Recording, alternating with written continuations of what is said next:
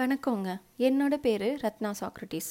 எனக்கு தமிழ்னா ரொம்ப பிடிக்கும். அதுலேயும் தமிழ் இலக்கியங்கள்னா ரொம்பவே பிடிக்கும். ஆனால் செய்யுள் நடை தமிழில் தான் நம்ம இலக்கியங்கள் நிறைய இருக்குது நம்மளில் நிறைய பேருக்கு செய்யுள் நடை தமிழில் படித்து புரிஞ்சுக்கிறது ரொம்பவே கஷ்டம். அப்படியே புரிஞ்சாலும் அவ்வளவு நேரம் நம்மளால் ஒதுக்க முடியறதில்ல.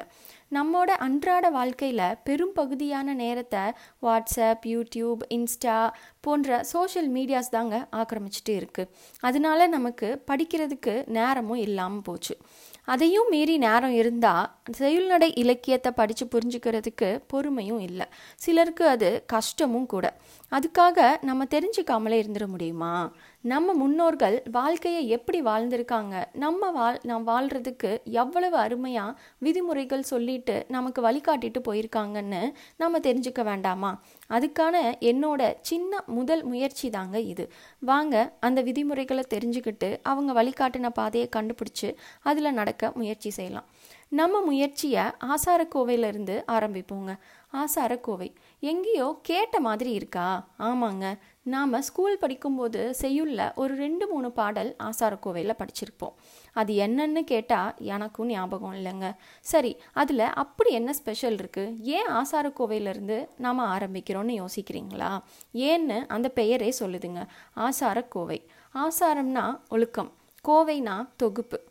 மனித வாழ்க்கைக்கு இன்றியமையாத ஒன்றுன்னா ஒழுக்கத்தை தாங்க நம்ம சொல்லுவோம். அந்த இன்றியமையாத ஒழுக்கங்களின் தொகுப்பு தாங்க இந்த ஆசாரக்கோவை. இது பண்டைய கால தமிழ் இலக்கியங்களில் ஒன்றான பதினெண் கீழ்கணக்கு நூல்களில் ஒன்றுங்க.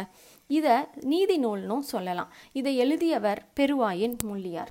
இந்த நூல் மூலமாக பல்வேறு வெண்பா வகையால் ஆன நூறு பாடல்களை நமக்கு கொடுத்துருக்காருங்க இந்த பெருவாயின் முள்ளியார். இதில் உள்ள கருத்துக்களில் நாம் ரெண்டு வகையாக பிரித்து பார்க்கணும். ஒன்று அக ஒழுக்கம் அதாவது அகத்தூய்மை. இன்னொன்று புற ஒழுக்கம் என்னடா அகம் புறம்னு கேட்குறீங்களா ஒன்றும் இல்லைங்க. புற ஒழுக்கம்னா உடல் சார்ந்த ஒழுக்கம். அதாவது நம்மோட சுகாதாரம் நோயற்ற வாழ்வு அதுதாங்க. அக ஒழுக்கம்னா மனம் நடத்தை செயல் சார்ந்த ஒழுக்கம். இதில் சொல்லியிருக்கிற பல ஆச்சாரங்களில் சிலது இந்த நவீன வாழ்க்கைக்கு பொருந்தாமலும் இருக்கலாம். சிலது பின்பற்ற முடியாமலும் இருக்கலாம். ஆனாலும் முடிகிற பல ஒழுக்கங்களை கடைபிடித்து நாம் நடக்க முயற்சி செய்யலாங்க. என்னோட இந்த முதல் முயற்சிக்கு உங்களோட ஆதரவும் வாழ்த்துக்களும் இருக்கும்னு நம்புகிறேன் ஆசாரக்கோவை விரைவில். இது கதை களஞ்சியம் podcast with me Ratna Socrates see you soon with first episode